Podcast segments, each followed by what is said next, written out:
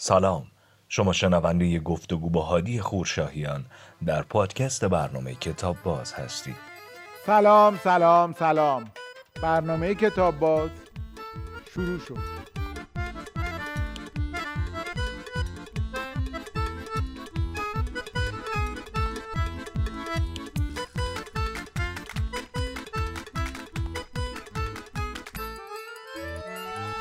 آقای هادی خورشاهیان شاعر و نویسنده به کتاب باز خیلی خوش اومدید بزرگوارید بسم الله الرحمن الرحیم. عرض سلام ادب دارم خدمت شما همکاران گرامی و بینندگان فرهیخته برنامه کتاب باز. خب من افتخارات زیادی توی زندگیم داشتم که از نظر خودم افتخار بوده و بهشون میبالیدم.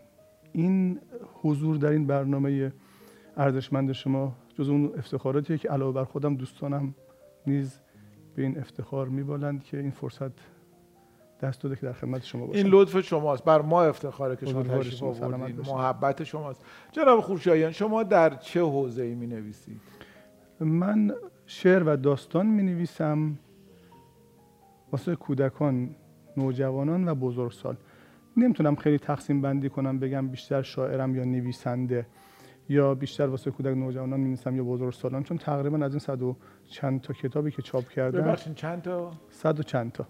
واقعا؟ واقعا صد بیش از صد کتاب بیش از صد و چند تا کتاب چاپ کردم. البته همش هم کتاب های دوازده صفحه‌ای کودک یا نوجوان داستان شعر نبوده. رمان نوجوان هم حدود هوش 15 تا دارم. نه تا مجموعه داستان بزرگسال چاپ کردم. 10 تا رمان بزرگسال چاپ کردم. بالغ بر 20 تا مجموعه شعر دارم چه غزل چه شعر آزاد چه ترانه شعر تنز مجموعا چون شبی 200 صفحه هولوش سی ساله که من دارم کتاب می‌خونم. یعنی هنگ... ببخش من می‌خوام مکس. شبی 300 صفحه می‌خونی؟ 300 صفحه به طور عادی می‌خونم. پس تونخان هستی همون ساعتی 50 60 صفحه رو تو قطع رقعه به طور طبیعی دیگه نه. ساعتی 50 صفحه اگر در نظر بگیریم 300 صفحه یعنی شبی 6 ساعت مطالعه. شبی 5 6 ساعت به راحتی کتاب می‌خونم. این غیر از روزهاست چون روزها هم من کارم کتاب خوندنه.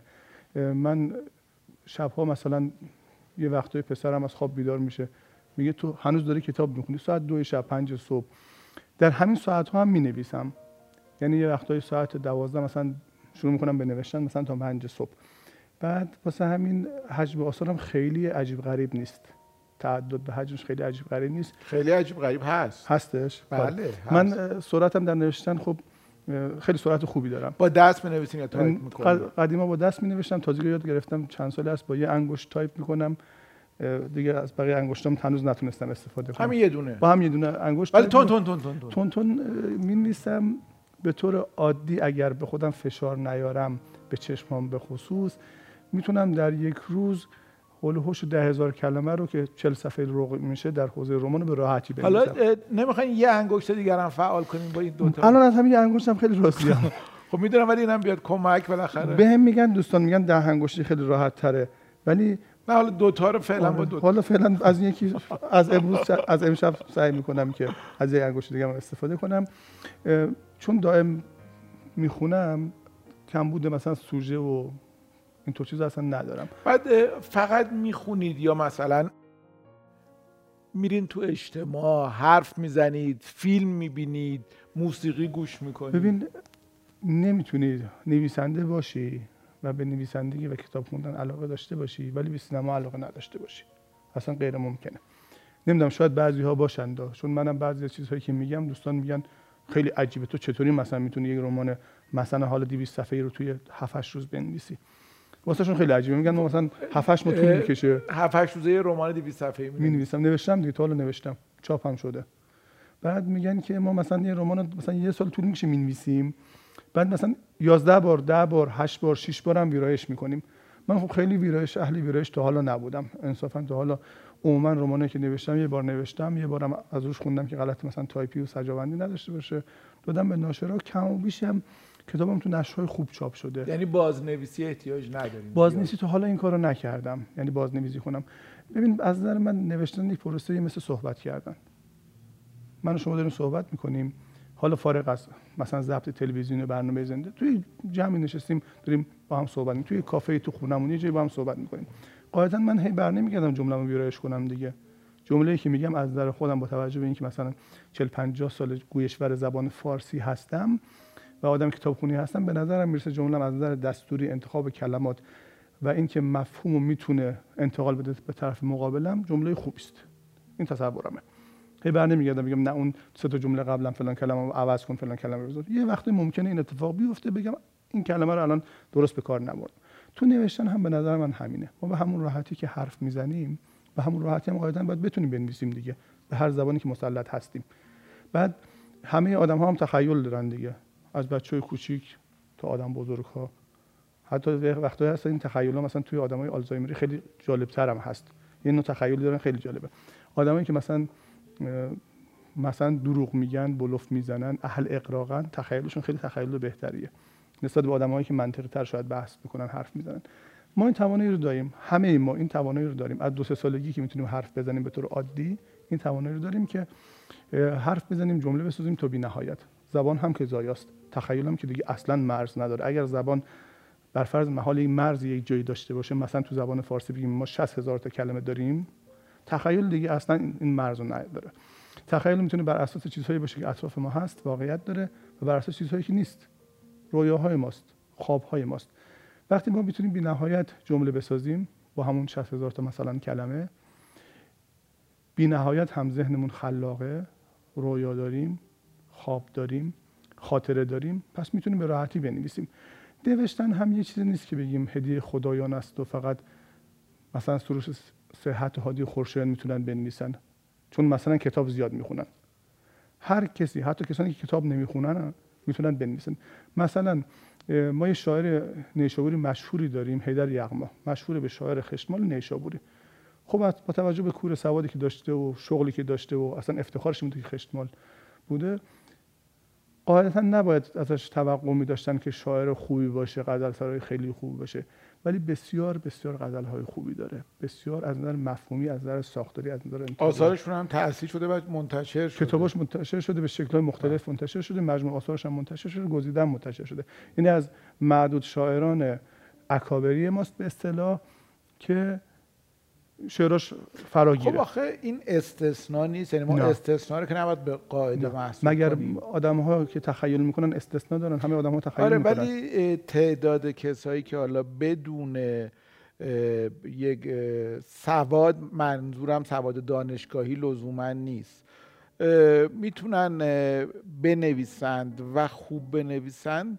عده کثیری نیستن عده قلیلی هستن. حالا اینو قبول می‌کنم. این عده قلیلی قبول. ولی آدمایی که با سوادن قاعدتا می‌تونن بنویسن دیگه.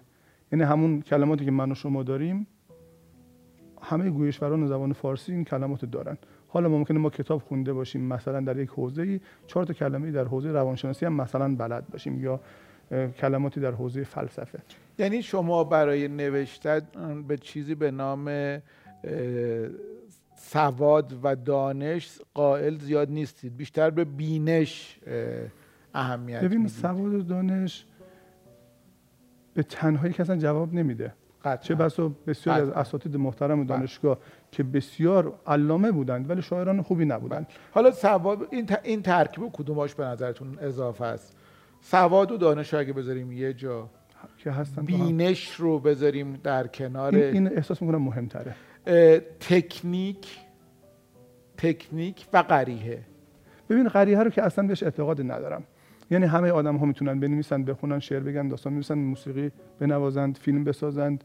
هر چیزی که تصورتون هست. اگر همه کار کارهای یدی و همه آدما می‌تونن انجام بدن به طور مثال همه ما می‌تونیم مثلا پتک بکوبیم روی سندان این چیز ذهنیه دیگه. ما چیزی به اسم یدی که نداریم. یعنی ذهن ما به ما میگه این حرکت انجام بده. اگر مثلا میگن یه نفر دستش توی نجاری خوبه این واقعا این دست نیست که خوبه که. این مکانیزم ذهنیش تو این کار خوبه. یه نفر خیاط خوبیه یه نفر آشپز خوبیه. یعنی آشپز خوب به خاطر چشایی خاصش که آشپز خوبی نمیشه. این توی ذهنش ملکه ذهنش شده. توی نوشتن هم همینطوره توی موسیقی هم همینطوره توی سینما هم همینطوره. چیزی به اسم دست ورزیده و پای ورزیده نداریم. یعنی فوتبالیست اهمیتش تو پاش نیست اهمیتش تو ذهنشه. خیلی ها هستن شاید مثلا از لیونل مسی یا مارادونا که همین روزها حرفش هست شاید بیشتر تمرین کرده باشن. شاید فوتبال بیشتر دیده باشن. شاید آکادمیک بیشتر رفته باشن سراغ فوتبال. شاید سواد فوتبالی بیشتر داشته باشن. ولی یه چیز ذهنی هست که باعث میشه مارادونا مارادونا میشه مسی مسی میشه. خیلی از فوتبالیستای بزرگ دیگه این شکلی نمیشن. یعنی یک نویسنده می‌تونه معلول باشه ولی نویسنده باشه و داریم. کم زیاد هم داریم. یه آدم می‌تونه معلول باشه و فیزیکدان باشه فیلسوف باشه. می‌تونه دیگه. چیز ذهنیه دیگه کاملا. یعنی الان دیگه من نمی‌تونم بگم که نوشتن با دست اتفاق میفته. چون لازمم نیست من توی کامپیوتر تایپ کنم. می‌تونم بخونم رمانم و نوشته بشه. گویا که در تاریخ هم سابقه داشته که در دوره مولوی هم مولوی شعراشو میخونده و کاتبان مینوشتن. در مورد الکساندر دومای پدر هم شنیدیم که میخونده و مینوشت داستایوفسکی هم این کارو می‌کرد خب پس این به نوشت به دست هیچ ربطی نداره. چیره دستی در نویسندگی به دست هیچ ارتباط نداره. این اصطلاح فقط به ذهن آدم ها ارتباط داره. حالا یه نکته هست. این قریحه سر جاش ولی چون گفتی داستایوفسکی داستایوفسکی اگر داستایوفسکی نشده بود به خودش خیانت کرده بود و به جهان.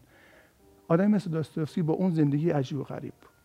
یعنی شما نگاهی که به زندگی داستایوفسکی می‌کنی از مسئله حالا بیماری روانی مسئله تبعید مسئله مسئله مختلف اردوگاهی که توش بوده ببینید خب این داستایوفسکی باید داستایوفسکی می‌شده واقعا. یه آدمی مثلا مثل همینوی که خودش دلش می‌خواسته و می‌رفته تو جنگ داخلی اسپانیا به طور مثال 1936 به عنوان حالا خبرنگار یا راننده آمبولانس یا هر عنوان دیگه ای این دیگه اگر همینوی نمی‌شد جای تعجب داشت.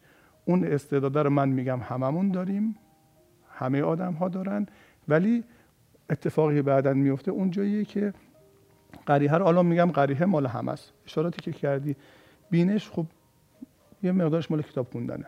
یه مقدارش مال کتاب خوندن نیست. تو کتاب خوندن تو به بینش نمی‌رسی. اگر هم برسی به بینش یه نفر دیگه می‌رسی. یه نفر دیگه یک بینشی داره تو کتابش دیده و تو. اونجایی که تو میری با آدم ها ارتباط می‌کنی که باز هم اشاره خیلی دقیقی داشتیم این قضیه میری به طبیعت. انسل آدامز عکاس طبیعت. من عمیق ترین جمله که در باره خداوند خوندم از انسل آدامزه میگه کسانی که خداوند را انکار می‌کنند هرگز پایشون رو در طبیعت نگذاشتند. یعنی تو می‌بینی که یه آدم مثل انزل آدامز رفته از طبیعت عکس گرفته ولی بینش داره. چرا بینش داره؟ چون قبلش هم با بینش رفته سراغ این کار. شما کار سالگادو که نگاه می‌کنی خب ما با عکسای معدنش میشناسیمش. بعد می‌بینی این رفته قطب هم به همین زیبایی عکس گرفته. رفته از حیوانات به همین زیبایی عکس گرفته از طبیعت به همین زیبایی عکس گرفته. خب این سالگادو به خاطر محیط زندگیش و شرایط کشاورزی اون شرایط خوشسالی و مسائلی که داشته خب این بینش خانوادگی و اجتماعی داشته. در جهانی که حداقل دو بار این جهان رو گشته به اینو بینش دیگه رسیده که حالا من بینش سالگاده دارم به بینش می‌رسم. این بینش است. اون بخش سواد که خب کتاب می‌خونیم دیگه ما هممون کتاب خونیم. به اصطلاح کتاب بازیم هممون بدون استثنا. من نمیگم فقط سی سال پیش که نوجوان بودم و جوان بودم شبی هزار صفحه به راحتی کتاب میخوندم که الان هم می‌خونم. هزار صفحه. یعنی شما الان برادران کارآموزوف 1200 صفحه کتاب و ترجمه صالح حسینی و به طور مثال به من بگو خورشاهیان هر کتابی که صلاح می‌دونی امروز در اومده و من قبلا نخوندم. به من بده بگو خورشاهیان الان ساعت مثلا 8 صبح من 8 شب ده شب زنگ می‌زنم از این کتاب از تو سوال می‌پرسم. من میشینم یه تک می‌خونم. من نمی‌دونم چطوری میشه یک کتاب رمان 200 صفحه‌ای رو مردم میگن یه هفته است داریم می‌خونیم. آقا چطوری دلت میاد قهرمان این داستان رو رها کنی بذاری بری مثلا فردا شب بیای سراغشون.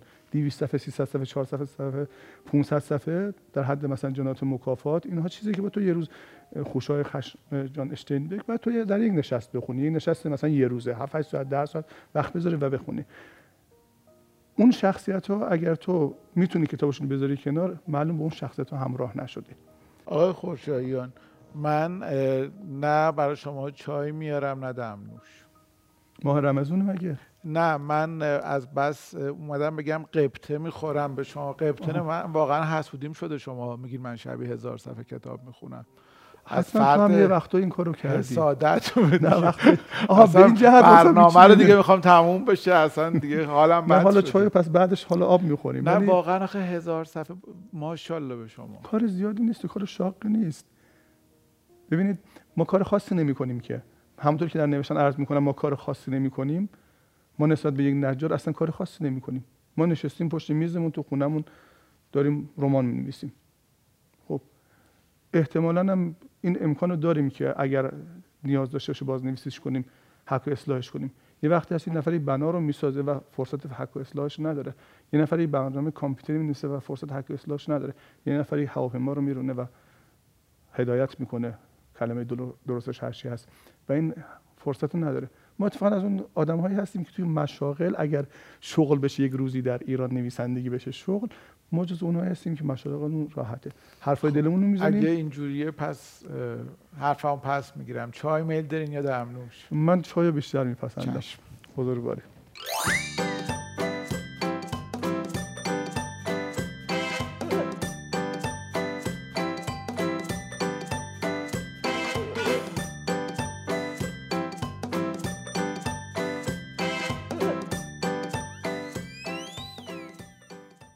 جناب خوشایان من چای رو آوردم ولی هنوز تعدلم یه ذره دارم قبطه می‌خورم به این سرعت مطالعه شما. شما که اینجوری کتاب می‌خونین تا حالا پیش اومده که کتابی رو نصف رها کنید بگین نه این کتاب رو دوست ندارم. یا میگین من که دو ساعت دیگه تمومش کردم بذار بخونم. اون کتاب اگر دو ساعت دیگه هم تموم نشه و ده ساعت دیگه هم تموم بشه من کامل می‌خونم.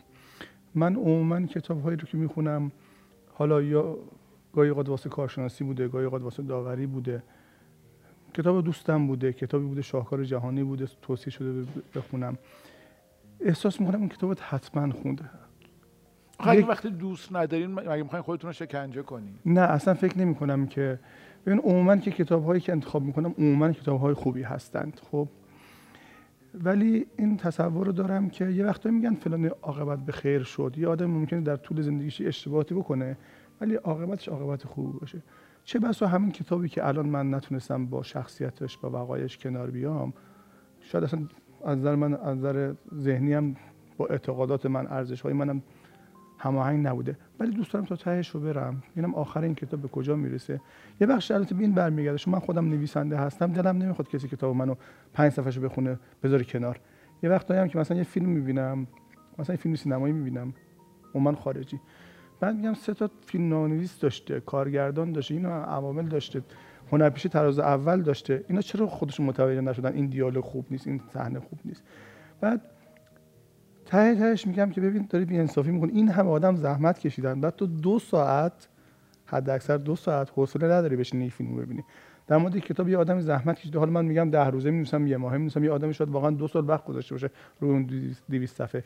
این حداقل کاری که من به عنوان یک خواننده کتاب می‌تونم واسش انجام بدم و کتابشو کامل بخونم. آخه کتاب خوب هست که آدم وقتی یه چیز سلیقش نیست علاقش نیست مورد توجهش قرار نگرفته بهتر نیست بره سراغ یکی از اونایی که حالا پاسخ به نیازش به درونیاتش یا به سلیقه و علایقشه. فکر نمی کنم اینطوری باشه. ببین مثلا میگن صد رمان برتر زبان انگلیسی این هاست. صد رمان برتر زبان فارسی این هاست.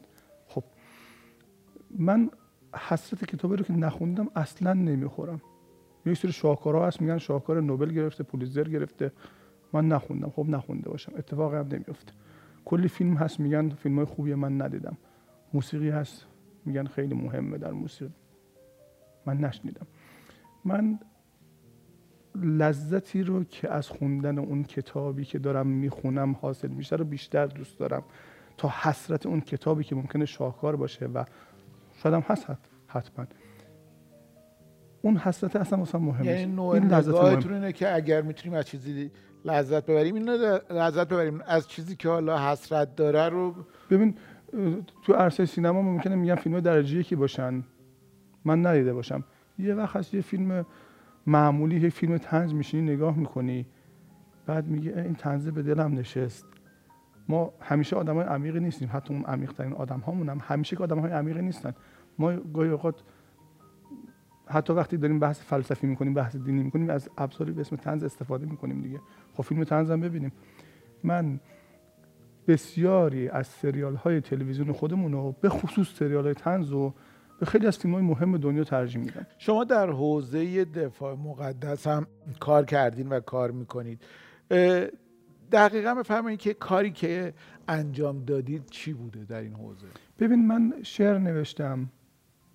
شاید اشاره به این موضوع واسه خود من خیلی اشاره خوبی باشه. من پدرم در آذر ماه 1361 شهید شد در سومار.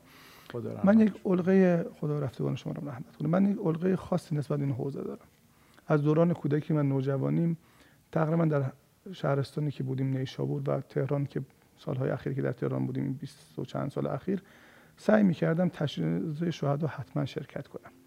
مثلا این اواخر که 175 تا شهید قواس آورده بودن و چقدر تکان دهنده بود و چقدر با شکوه بود این تشییع جنازه. باور نکردنی بود خیلی باور نکردیم خیلی عظیم بود. با این حوزه ارتباط داشتم این حوزه رو دوست داشتم. من متاسفانه کار خاصی نکردم. یه چند تا شعر نوشتم چند تا داستان نوشتم. ولی در این حوزه دفاع مقدس خیلی کار خوبی شده. من نمی‌خوام بگم همه کارها خوب بوده یه سری کارها شاید جنبه تقدیس داشته بیشتر. منم شاید از این کار این شکلی داشته داشته باشم. بعضی کارها شاید جنبه انتقادی داشته. ما اگر مستقیم سراغ واقعه نریم یعنی همون اولش به یک نوجوان چون من در حوزه نوجوان هم کار می‌کنم یا یه آدم بزرگ یا جوان یا هر کسی نگیم که تو از جنگ چیزی یادت نیست تو به این عرصه علاقه نداری تو اهمیت این موضوع نمی‌فهمی. حالا من یک رمان جنگ می‌خوام بنویسم که تو بفهمی چه خبر بوده. این نگاه جواب نمیده. یعنی اگر من از نظر شخصی خودم میگم از بطن ماجرای جنگ شروع کنم عموما جواب نمیده. کیا جواب میده؟ اینجا جواب میده که یه خانواده رو نشون میدم توی خرمشهر دارن زندگی عادیشون می‌کنن میگن میخندن خرید می‌کنن مهمونی میرن. یه دفعه اتفاق میفته به جنگ. اول من باید به عنوان نویسنده یه شخصیت حالا یه شخصیت یه نفر یا یه خانواده رو یا یه محله رو یه اجتماع رو ترسیم کنم و این آدم ها رو اونقدر بهشون بپردازم که واسه خواننده مهم بشه اتفاقی که واسه اینا میفته حالا این اتفاق ممکنه اینا رو خوشبخت کنه ممکنه بدبخت کنه ممکنه زلزله باشه ممکنه جنگ باشه ممکنه اتفاق زلزله باشه. واسه اگر این شخصیت های من این اهمیت واسه مخاطب پیدا کنن مخاطب اون جنگ اهمیت میده. یعنی من یه قهرمانی دارم مثلا شهید باکری. من شهید مهدی باکری میام نشون میدم تو خانوادش تو شرایطی که داره.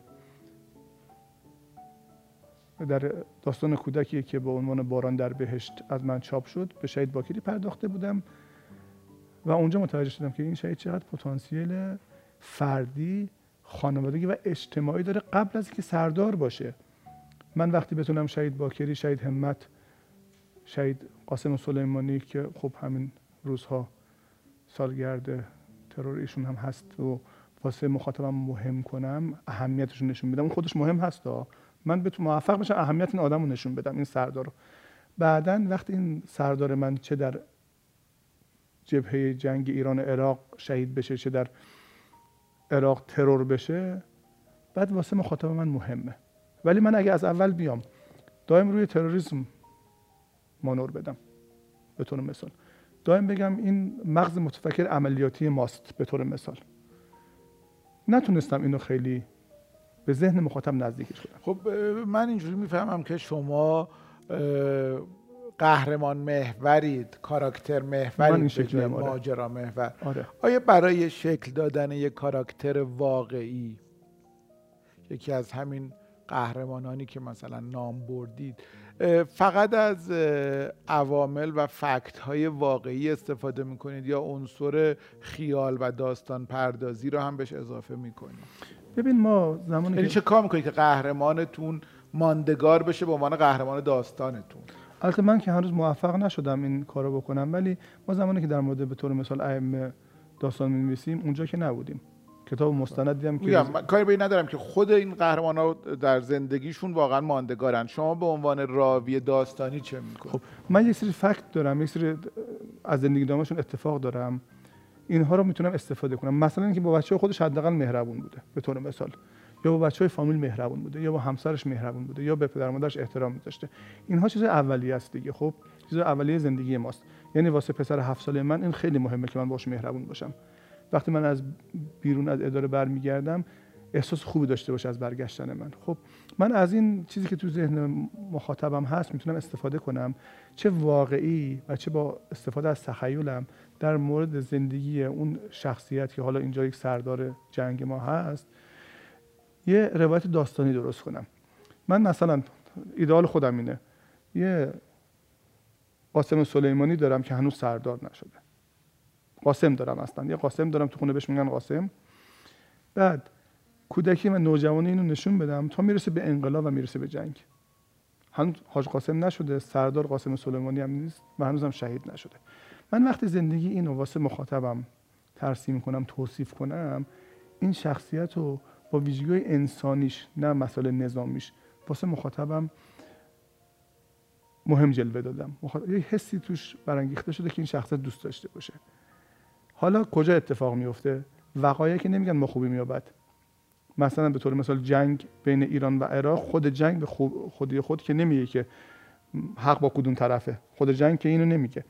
یه مرزی هم شاید اونور چیز واسه همه آدم ها مهم نباشه شاید. یه مرز مشترک 900 کیلومتری مثلا اونور خیلی دورتر از مثلا نیشابور من. ولی وقتی من یه شخصیت دارم که این شخصیت رو دوست دارم میگم خب این قاسمی که من دوستش داشتم بعد شد قاسم سلیمانی بعد شد حاج قاسم این شخصیت مورد علاقه من میگه که این جنگ تحمیلی است. این شخصیت مورد علاقه من نه در مورد جنگ عراق و ایران اینو داره میگه داره میگه این اتفاقی در سوریه هم میفته تحمیلی است و حق با سوریه است.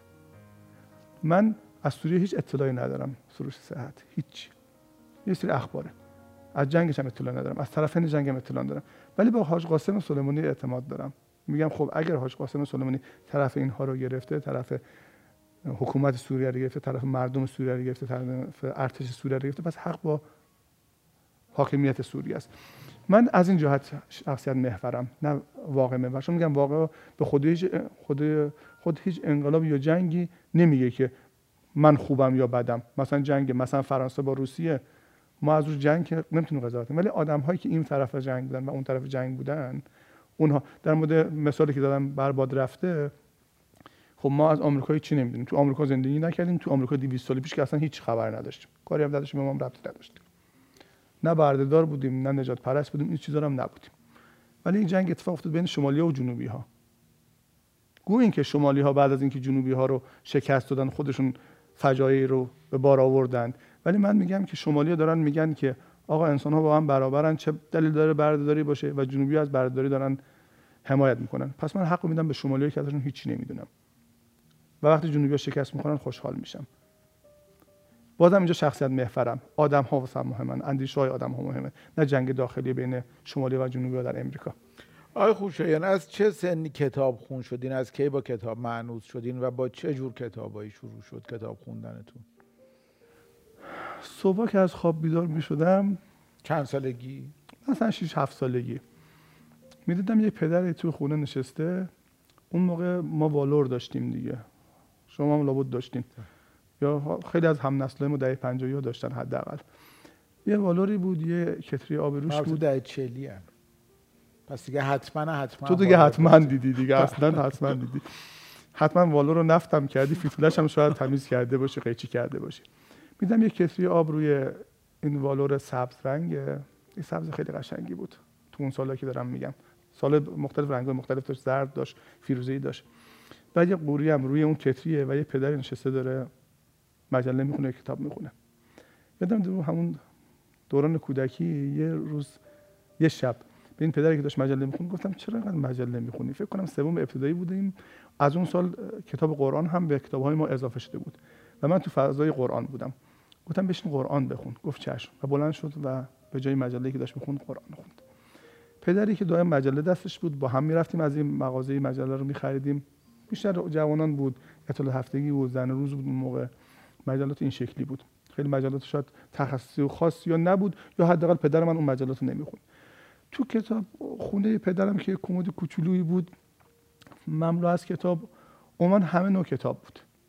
یعنی از کتاب شهید دستقیب تو این کمد بود. رمان های پلیسی و عاشقانه تو این کمد بود. از جمالزاده مثلا دارون مجانین من تو ابتدایی خوندم. از جمالزاده تو کمد کتاب بود. کتاب مختلف بود. من فقط یه انتخاب داشتم تو اون فضا که به حال اون اول که اصلا تلویزیون هم نداشتیم دیگه. انتخابم این بود کتاب بخونم. کتاب کودک هم بود. عموما کتابی بود که کانون پرورش فکری کودکان و نوجوانان چاپ کرده بود. عموما اون کتاب ها بود ناجوان مردی که از محمود حکیمی اسم نبرم. چون بسیار از کتاب های نوجوانی که من اون موقع دوست داشتم کتاب های استاد محمود حکیمی بود و الان افتخار می‌کنم که از نزدیک با ایشون به حال هم کلام میشیم. من همه این کتاب ها رو میخوندم. خیلی هم تشخیص نمی‌دادم کدوم یکیش خوبه کدوم یکیش بده. الان شاید واسه بچم قرار باشه کتاب تجویز کنم. اگه تجویز کلمه مناسبی باشه بهش بگم اینو بخون این واسه سنت خوبه ولی اون موقع نه اون موقع تو خونه ما این کتابا بود. عموما این کتاب هایی که دارم میگم از جمع روزده اینها موقعی خوندم که پدرم شهید شده بود. من 9 سالم بود چهارم ابتدایی بودم پدرم شهید شده بود و این کتابخونه دیگه عملا مال من بود. همینجور کتاب خوندم و همون دهه 60 اوایل دهه 60 شروع کردم به داستان نوشتن. همونطور تو جمع خانوادگی با فرزندان عموم. بعد شروع کردم به شعر گفتن دیگه. سال هفتاد من اولین شعرم به طور رسمی تو مطبوعات چاپ یکی از شعراتون رو برام می‌خونین اگه یادتون هست. اتفاقا بذار اولین شعر رو بخونم که تو یادم هست. اولین شعری که یادم هست که گفتم. رفته بودم بیرجند فنی حرفه‌ای. بعد شرایط خیلی سختی داشتیم تو فنی حرفه‌ای. خب از نیشابور پا شده بودم یه جوان 18 ساله رفته بودم بیرجند و فضای آب و هوایش با ما فرق داشت و به حال خانواده و فلان مسائل. اونجا یه شعری گفته بودم که هنوز این شعر رو دوست دارم گرچه خب بعدها شعرهای بهتری گفتم. نوشته بودم که جا نیست که پا گذاریم بران جز بوته خاری به کویر. هنوز که هنوزه میگم چه تصویر جالبی. تو اون کویرم فقط تنها جایی که می‌تونستم پا بذارم روی بوته خاره بوده. از اون موقعی که دیگه سال هفتاد بود من آثارم مرتب شعرهام چاپ می‌شد و داستانام هم کم و بیش چاپ شد و نقد نوشتم و اینطور چیزها و از سال 81 هم که همزمان چهار تا کتاب چاپ کردم. همزمان اولین کار چهار چهار تا کتاب چاپ کردم. ماشاءالله تو همه چی آره من یه دفعه بودم. کار و آره. بله. دو تا مجموعه شعر بزرگسال چاپ کردم یه مجموعه داستان بزرگسال و این مجموعه, داست... مجموعه شعر نوجوان. کتاب های تأثیر گذار وقتی که شروع کردیم به مطالعه در روندی که تا اینجا رسیدید چه کتابایی عمیقا روتون تاثیر گذاشته؟ ببین من متاسفانه نمی‌دونم شاید کلمه متاسفانه خودش کلمه مناسبی نباشه. کارگاهی نبودم. یعنی طوری نبود که کارگاه داستان نویسی باشه تو نشو من درش شرکت کنم ما جلسه شعر بود می‌رفتیم کم و بیش من خیلی استاد به اون معنی ندیدم. و کسی به اون مفهومی که به من کتابهایی رو معرفی کنه بگی این کتابها رو بخون شاید وجود نداشت. من عموما کتابایی میخوندم که تو خونمون بود. از سال هفتادم که تو کتاب فروشی کار می‌کردم تا 74 عموما کتابای روز رو دسترسی داشتم. خیلی انتخاب این که آکادمیک به هم گفته باشن به هم بگن این اولویات هاست این شکلی نبود. ولی برای خودتون آره واسه خودم اون کتاب هایی که در دوره نوجوانی تاثیر گذاشت که همونطور عرض کردم کتاب های استاد محمود حکیمی بود کتاب های دینی بود که حس سلحشوری داشت توش حس خیلی خوبی توش داشت. خب جول ورن هم قاعدتا میخوندیم آیزاک آسیموف هم میخوندیم. مثلا اون موقع تازه آیزاک آسیموف داشت جا افتاد کتاباش. کتاب خیلی شکیلی و خوبی هم چاپ می‌شد. جول ورن با ترجمه مختلف میخوندیم از الکساندر دوما میخوندیم. ولی اون کتابی که روی ذهن من تاثیر داشت بیشتر مال ادبیات جدی بود. مثل چی؟ ادبیات جدی بیشتر مال کشورهای خارجی بود. ادبیات خود امریکا مثلا همینگوی مثلا اندرسون مثلا جان بک مثلا اینها فاکنر اینا خیلی رو ذهن من تاثیر عمیقی از لحاظ اون جغرافیا و اون آدم ها گذاشت. آدم های کاملا واقعی در جغرافی بسیار واقعی. همزمان ادبیات امریکا جنوبی هم با من همین کارو می‌کرد. جغرافی ساختگی ماکوندو مثلا با آدم های ساختگی. در صد سال تنهایی در صد سال تنهایی به خصوص و بیشتر کارهای اصلا مثلا کورتاسار هم همین شکلی بود. ادبیات امریکای جنوبی. ادبیات جادویی بود همون رئالیسم جادویی بود. با آدم هایی که شاید وجود خارجی نداشتن. ولی خود مارکز یه جایی می‌گفت می‌گفت ما حتی این اشباه رو باور می‌کنیم.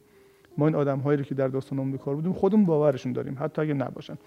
اون ادبیات جدی که جغرافی جدی داشت و شخصیت های جدی داشت و همیشه هم مردم رنج کشیده بودند. یعنی شما تو کار خوشهای خشم مثلا خب این هستش دیگه تو خشم هیاهو اینا هستن.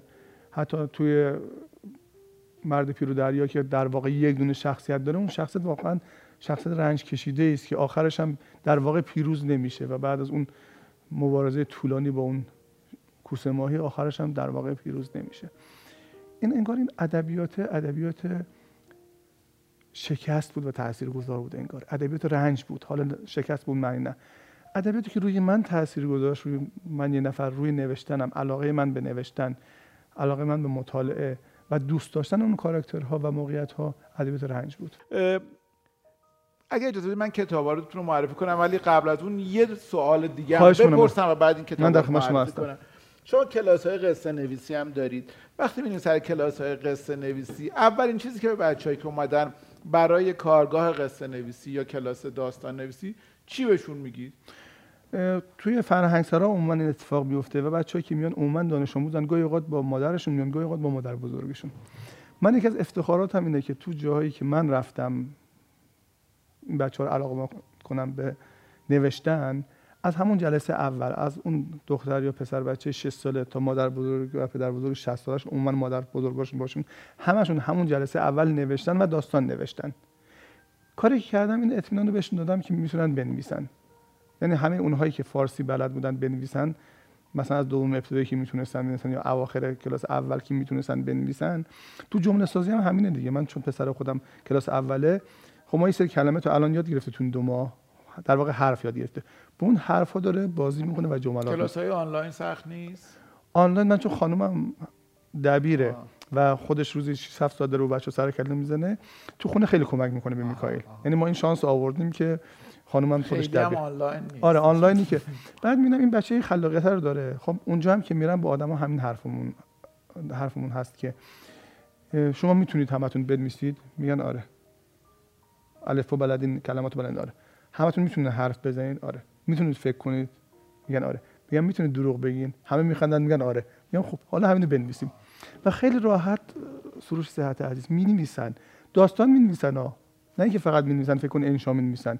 خیلی ممنونم. کتاب اول که معرفی فرمودید گزارش ناگزیری از جناب شمس آقاجانی شعر معاصر و نشر مؤسسه انتشاراتی بوتیمار.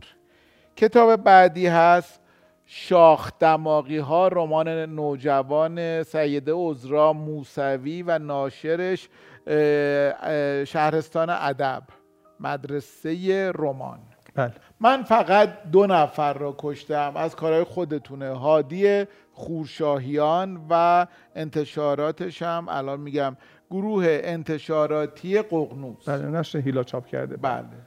نشر ایلا. اگر توضیحی هست یه. رمان خانوادگی پلیسی تنظامیزیه که اتفاقات بدی واسه شخص اول رمانم میفته ولی چون معتقد بودم که تنز کمک می‌کنه این شرایط خوب جلوه داده بشه از تنز استفاده کردم. بسیار عالی. مزدور هاوارد فاست ترجمه مهدی قبرایی چاپ سومش هست و نشر خزه. اینو حتما دوستان بخونند.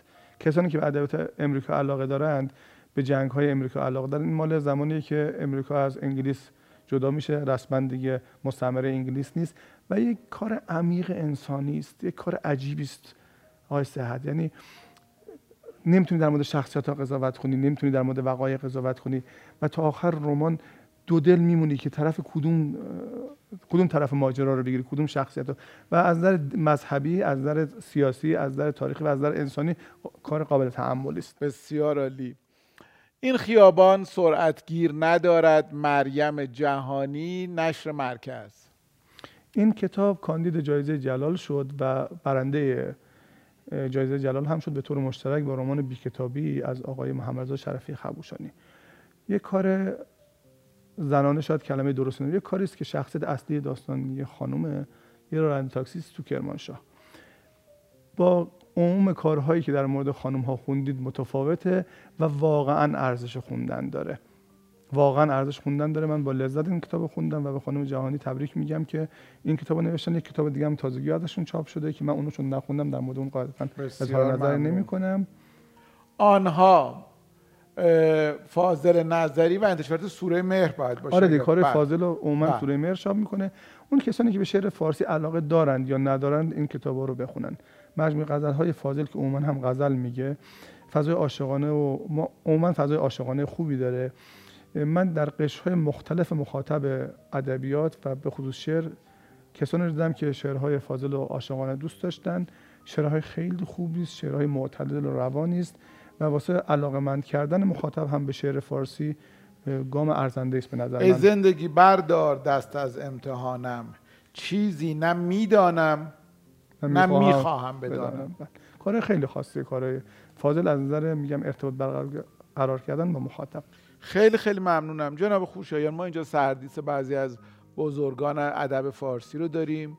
خواهش می‌کنم یکی از این سردیس ها رو به رسم یادگار از ما قبول کنید ندیده انتخاب کنم یا برم ببینم انتخاب کنم. می‌خواین ببینید من ندیده حسین موزوی رو انتخاب می‌کنم. ندید. ندید. چرا؟ به خاطر که اون من از وحشی بافقی و خیام و سعدی و حافظ و اینها یه چیزی تو خونه هممون هست. البته از حسین عزیز هم بالاخره ما تو خونمون هم عکس مشترک داشتیم. تو خونه حسین تو زنجان هم بالاخره کتاباشو داریم. ولی تو شاعر معاصر من شهریار رو دیدم اینجا و حسین منزوی رو. و شما نگاهی یه نگاهی انداختم به نظرم. شاید. بله. شاید بینش داشتم. بله. شاید نگاهی انداختم. حسین منزوی رو چون معاصرتر بود با من و شعرش با من همسایگی بیشتری داره و از نزدیک ارادت داشتم بهش. و یکی دو بار هم شعرهای منو شنید و به من ابراز محبتی داشت سر شعراش. من سردیس فرمودید. بله. سردیس حسین منزوی رو. انتخاب می‌کنم شما می‌تونم بگم اولین مهمان ما هستید که ندید با یه گوشه چشم آره، قبل. سردیستون رو انتخاب بله. کردید پس دیگه احتیاجی نیست اونجا دیگه برید. اونجا بله. دیگه، بله. بله من بعد از برنامه تقدیم شما خواهم کرد می‌کنیم. خیلی خیلی از حضور شما در برنامه کتاب باز متشکرم من مجدد از شما تشکر کنم از همکاراتون از دوست بزرگواری که منو پیشنهاد داده به شما و شما قبول کردید و بگم واقعا افتخار می‌کنم. من یه بارم برنامه بود با محمد صالح علا و مرتضی امیر اسفنده اونجا به صالح علا عزیز گفتم. گفتم تو این موقعی قهرمان هنری ما بودی و من خیلی خوشحالم که توی این برنامه هستم. به تو هم میگم که تو یکی از آدمایی هستی که ما با سریال تو جدا از اینکه از نزدیک به ارادت دارم به خودت به خانوادت به فامیل در واقع همه اهل هنر و نویسنده هستند اون سریال تنزی که اشاره کردم تو یکی از اون قهرمانای من و امثال من هستی که با سریال تو به مسائل جدی زندگی فکر این کردی لطف بسیار زیاد و محبت. باعث افتخار من خیلی. خیلی موفق متشکرم باش قربونت برم.